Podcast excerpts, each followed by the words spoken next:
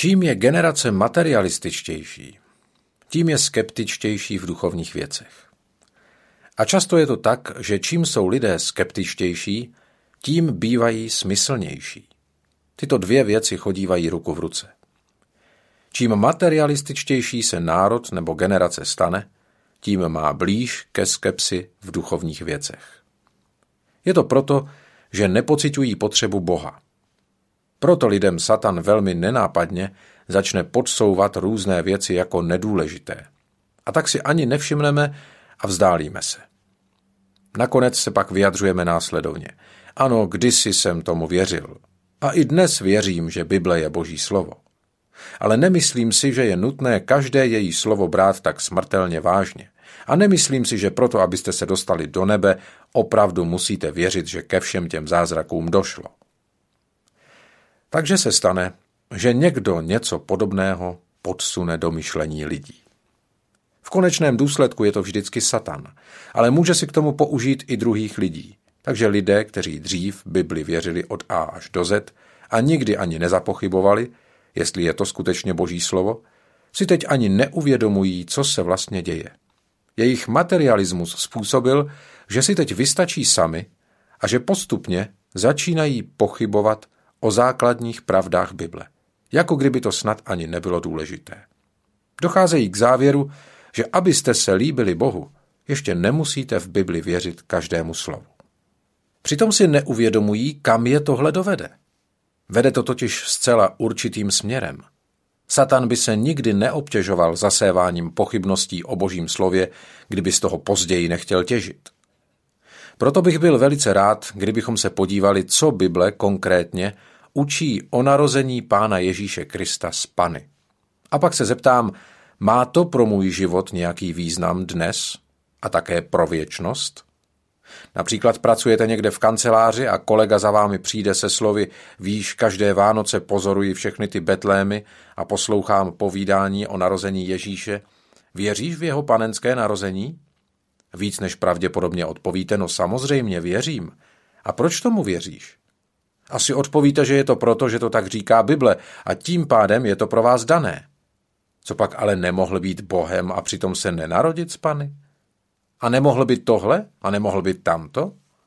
Až mne udivuje, jak lidé, kteří čtou písmo a to, co Bible říká, že Bůh řekl, přesto mohou vyjádřit například následující názor. Ale to se klidně mohlo stát i jinak. Bůh to mohl udělat i jinak. Kdo jsme, že se pokoušíme vylepšovat boží cesty?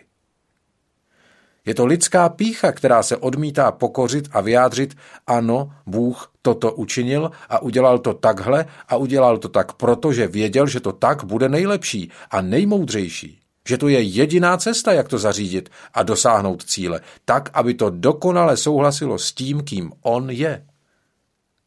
Proto se na to spolu teď podíváme.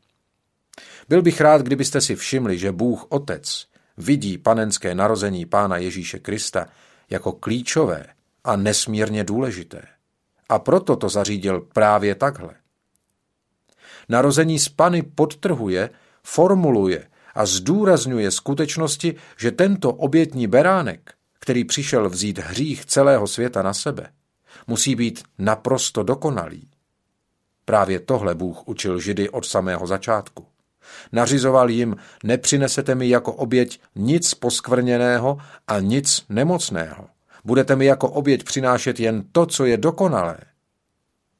Ježíš Kristus, Boží syn, je jediný dokonalý člověk, který kdy žil. On je jediný, kdo se kdy narodil a neměl hříšnou přirozenost. A proto je narození z Pany v božích očích tak důležité protože představuje obětního beránka, který sejme hřích celého světa. Představuje ho jako božího beránka bez poskvrny, věčného a bez hříchu. Neměl hříšnou přirozenost, nikdy neudělal chybu, nikdy nespáchal žádný hřích. On je ten jediný beránek, který je v božích očích přijatelný. A když na něj otec vložil všechny naše hříchy, přijal jeho oběť, protože to byl beránek bez jediné vady. Celým písmem se táhne boží pohled na narození z Pany a proto to musí být důležité. protože jinak by to Bůh nevyjádřil tak jasně a nedokazoval by to jeho původem a rodokmenem, protože to pro nás určuje chvíli vtělení a podtrhuje to celou myšlenku a skutečnost, že se tady jedná o boží bytost. Je to Bůh, který se rodí z těla ženy. Není to obyčejný člověk, je to Bůh. A zároveň je to také člověk, protože na sebe vzal lidské tělo. Takže se mohl mezi námi pohybovat, mluvit k nám i k lidem ve své době a vysvětlovat, kdo je to nebeský otec a jaký je. Takže se musím ptát. Učí nás Bible jasně, že se Ježíš Kristus narodil z Pany, že se narodil z Luna Marie Pany bez účasti pozemského otce, že byl počat z Ducha Svatého? Odpověď naprosto nepochybně zní, ano, právě tohle Bible učí. Můžete k tomu vyjádřit svůj souhlas? Teď se tedy musíme vrátit a položit si další otázku. Ano, Bible tohle učí. Ale co pro vás dnes znamená, jestli to tehdy tak bylo, nebo ne? Je to důležité? Podívejme se na to z této stránky. Kdyby se Ježíš nenarodil z Pany, pak bychom měli s Marií trošku problém. Za prvé byl hala. Kdyby se Ježíš Kristus z Marie Pany nenarodil a kdyby ona nebyla Pana, pak by nemluvila pravdu. Prohlásila, že otěhotněla z Ducha Svatého. A jestli tohle není pravda, tak její těhotenství způsobil někdo jiný. A to buď Josef nebo někdo další. A my víme, že její těhotenství pro Josefa bylo překvapení. Takže v první řadě by ta žena byla nemorální a navíc lhářka. My víme, že to tak není. Za druhé, když anděl Gabriel přišel za Marií a oznámil jí, o co jde, nemohli byste mu věřit, protože by uveřejnil nepravdivou informaci. Ale Gabriel je boží posel a jistě jste si v Bibli všimli, že navštívil i Daniela a další. Je to boží posel, který má při zvláštních příležitostech lidem vyřídit boží slovo. A on řekl, že toto těhotenství bylo počato z Ducha Svatého. A jestli to tak není, tak lhal a už mu nemůžeme věřit. No a pak mám ještě jednu otázečku, která se týká samého Boha. Například se na chvíli podívejte do první kapitoly Lukášova Evangelia. Tady si všimněte, jak anděl mluví o Marii. Ve verši 26 prohlásil, když byla Alžběta v šestém měsíci, byl anděl Gabriel poslán od Boha do galilejského města, které se jmenuje Nazaret, k paně zasnoubené muži jménem Josef. Někdo tady možná namítne, že slovo pana tady prostě znamená mladou ženu. Ono to ale znamená přesně to, co to vyjadřuje. Jednalo se o ženu, která ještě neměla žádný sexuální vztah s mužem. Máme tady řečeno, že byla pana. Takže k paně zasnoubené muži jménem Josef z rodu Davidova Jméno té pany byla Maria. Přistoupil k ní a řekl, buď zdráva milostí zahrnutá, pán s tebou. Ona se nad těmi slovy velmi zarazila a uvažovala, co ten pozdrav znamená. Anděl jí řekl, neboj se, Maria, vždyť si nalezla milost u Boha. Hele, počneš a porodíš syna a dáš mu jméno Ježíš. Ten bude veliký a bude nazván synem nejvyššího a pán Bůh mu dá trůn jeho otce Davida navěky bude královat nad rodem Jákobovým a jeho království nebude konce. Jestli to tak nebylo, musel bych tedy teď říct, tak bože, co to znamená? Takhle si vybrat ženu, která lže, vybrat si ji, když čeká nemanželské dítě? Jak by si ji mohl tak vyznamenat? Sami vidíte, že to takhle nejde. Na každého to dopadá. Proč by si Bůh vybral takovou ženu, aby ji vyznamenal a řekl o ní svaté věci, že to dítě, které se z ní narodí, bude svaté? To nedává smysl. Bible jasně říká, že Ježíš Kristus se narodil z Pany. Ty tři záležitosti, o kterých jsme teď mluvili, o Marii, Gabrielovi a o Bohu, můžeme klidně odložit stranou, protože je to všechno až absurdní. Další dvě věci však absurdní nejsou. A tady chci, abyste něco viděli. Znamená dnes něco pro vás, pro váš život, ta skutečnost, jestli se Ježíš Kristus narodil z Pany nebo ne? Podívejme se, jak to s námi je. V Bibli čteme velice jasně na dvou místech, u Matouše a u Lukáše, že to dítě bylo počato z Ducha Svatého a že se narodí z Pany. Jestli tomuhle nevěřím, pak musím říct, této části Božího slova nevěřím. Mám tím na mysli to, že není možné ta dvě místa v písmu obejít. Takže jestli tomu nevěříte, musíte přiznat, že této části Božího slova nevěříte. A to znamená, že to pro vás změní celou Bibli. Teď prosím dávejte dobrý pozor, protože nechci, abyste mě špatně pochopili nebo špatně citovali. Byl bych rád, kdybyste si uvědomili následující. Jestli říkáte, že popis panenského narození není pravdivý, pak tím říkáte, že ta kniha, kterou nazýváme Boží slovo a zjevení Boží, je pravdivá jen částečně. A jestli je pravdivá jen částečně, dovolte mi otázku. Zjevil by Bůh něco špatně? Předal by nám Bůh ve svém slově chybnou informaci? Odpovězte si na to kladně nebo záporně. Ano, samozřejmě, nikdy by nám tam chybu nedal. Takže jestli popis narození z Pany u Matouše a Lukáše není pravda, je potom vaše Bible zjevené Boží slovo? Ne, v tom případě není, protože není možné, aby obojí platilo najednou. Jestli Bible je zjevené Boží slovo, kolik z toho je skutečně zjevené Boží slovo? Buď neobsahuje zjevené Boží slovo, což znamená, že něco z toho je pravda a něco není, nebo to Boží slovo je. Jestli je, jestli je to Boží zjevení od Genesis až po knihu zjevení, pak je to celé zjevení Boží. Jestli v něm jsou tu a tam věci, které nejsou pravda, jako například popis narození z Pany, pak možná můžeme připustit, že většina z Bible je pravda, ale ne všechno. A teď jdeme dál. Dejme tomu, že věříte všemu v Bibli, kromě narození z Pany. Co to znamená? Udělali jste tím následující. Sami sebe jste postavili do pozice, kdy vy začnete posuzovat a vybírat. A sami začnete vybírat a rozhodovat, čemu budete věřit a čemu věřit nebudete. Něco jsem objevil. Existuje velice konkrétní důvod, proč lidé vybírají a rozhodují o božím slově, čemu z toho budou věřit a čemu ne. Když lidé takhle začnou z Bible vybírat, vybírají si to, co souhlasí se způsobem života, jaký oni chtějí žít. A tak jestli něco do jejich životního stylu nezapadá, řeknou si tak tomuhle já nevěřím. Je jisté, že lidé se dopouštějí chyb a Bibli přeci napsali lidé. Ale kde pak? Tak to není. Lidé inspirovaní duchem svatým, vedení a ochraňovaní božím duchem svatým zapsali, co duch boží řekl jejich duchu, nic víc a nic méně. Lidé Bibli nenapsali, poddali se božímu duchu, který na ně sestoupil a který vlastně skrze ně sám psal. Přirozeně to byla jejich osobnost a jejich ruka, jejich inkoust. Zapsali, co je Bůh vedl zapsat. Jakmile začnete vybírat a vyzobávat z Bible, tak to první, co tím říkáte, je, já budu posuzovat Boží slovo.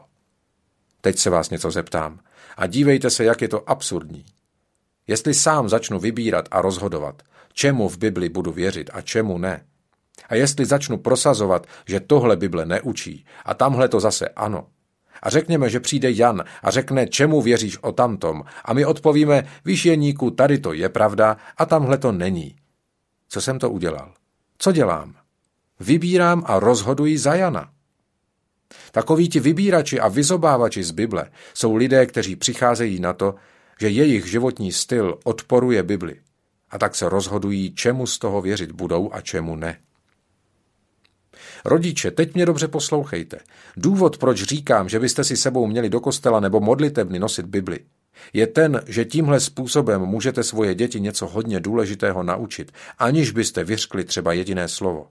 Když společně čteme z Bible a vy si to tam najdete, pak svým dětem vlastně říkáte, tohle je opravdu důležité, tady nacházíme instrukce, jak žít, tohle je boží slovo a tohle říká Bůh. Cokoliv Bůh řekne, to budeme u nás doma dělat. A proto chceme přijít na to, co Bůh říká. Když tedy kazatel řekne, abychom si to našli, tak si to najdeme. Ono totiž, když takové dítě pak vyroste, nemusíte vy říkat už ani slovo, protože když kazatel vyzve posluchače, aby si našli určité místo v Bibli, tak si ho tam opravdu najde. A když písmo říká něco velice jasně a konkrétně, takové dítě se od svých rodičů naučilo, že tato kniha je průvodce životem a cokoliv říká, podle toho se zařídí. Profesoři mohou říkat to či ono, ale já jsem vyrostl na tom, že tomu věřím a nikdy jsem nenašel důvod nevěřit tomu, co je tam řečeno.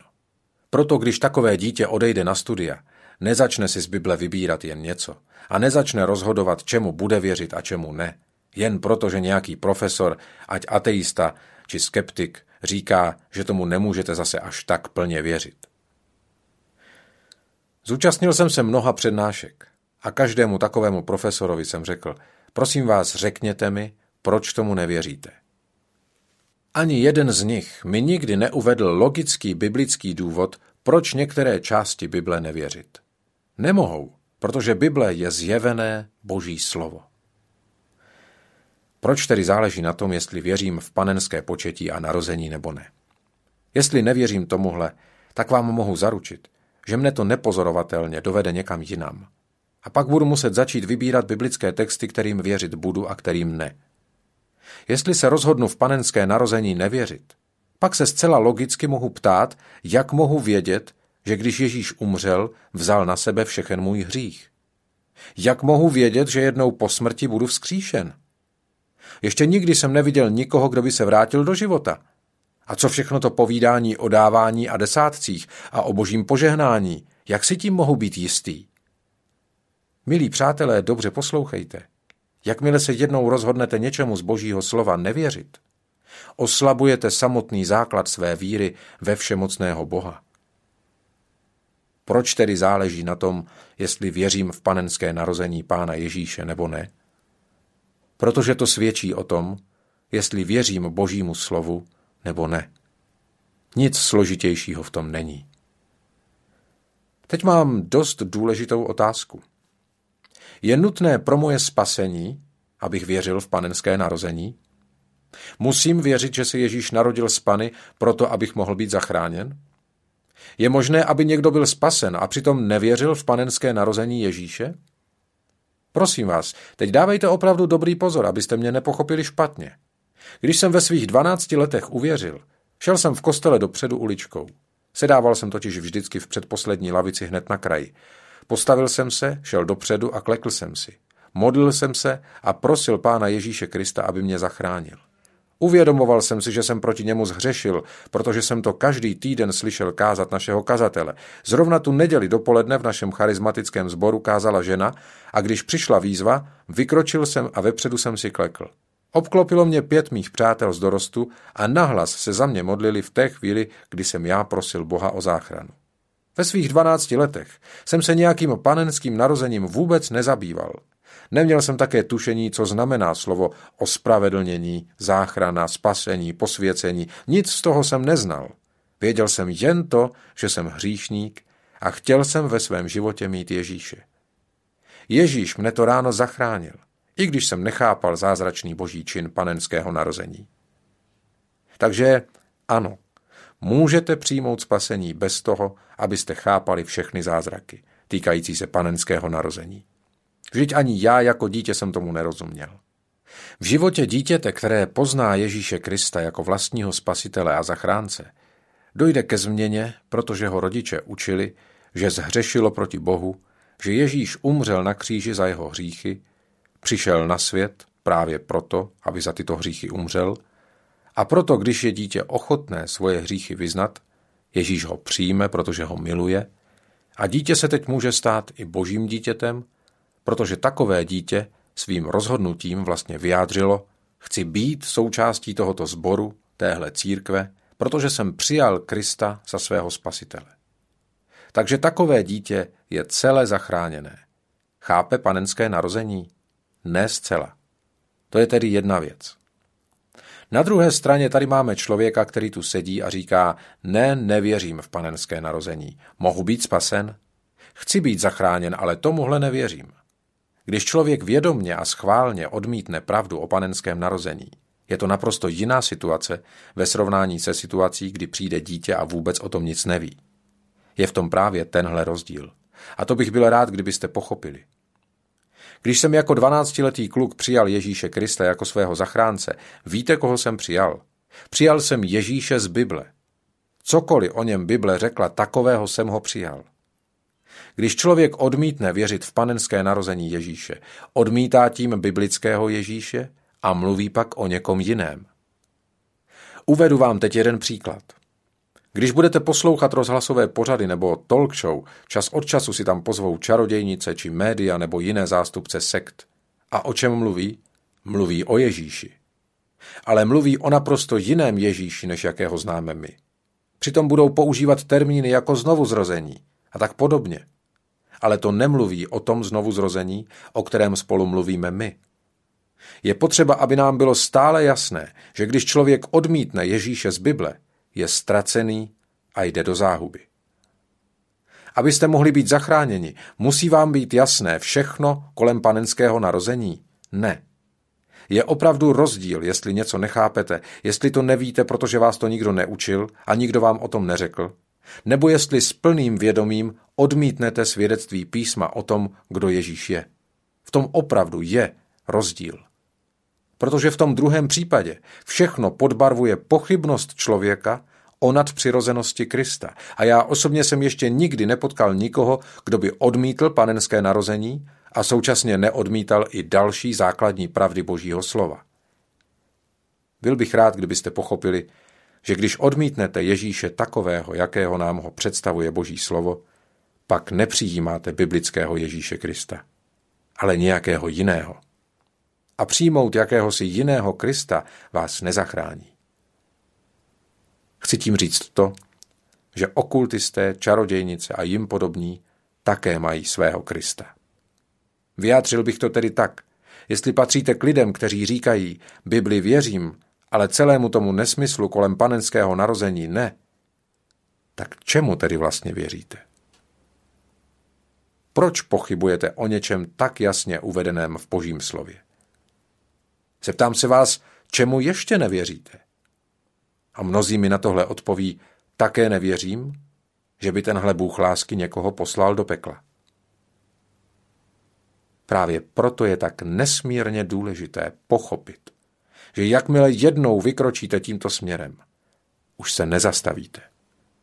Stanou se z vás ti, kteří si z Bible vybírají podle svého vlastního uvážení. A takoví lidé jsou pišní protože si vytvářejí svou vlastní teologii, tak, aby souhlasila s jejich životním stylem, pro který se rozhodli a který s velkou pravděpodobností vůbec není svatý. Proto chci mít jistotu, že jste mě jasně slyšeli. Člověk může být zachráněn, aniž by plně chápal panenské narození Krista. Ale člověk, který to s jasným rozmyslem popírá a odmítá tím Krista z písma, zachráněný nebude. Ta záchrana je jen a jen boží milost. A dostáváme ji skrze víru. Víru v jakého Krista? To je klíčové. Musí to být Ježíš z božího slova. Z Bible.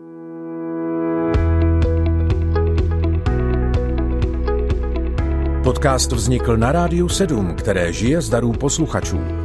Pokud nás budete chtít podpořit, budeme rádi.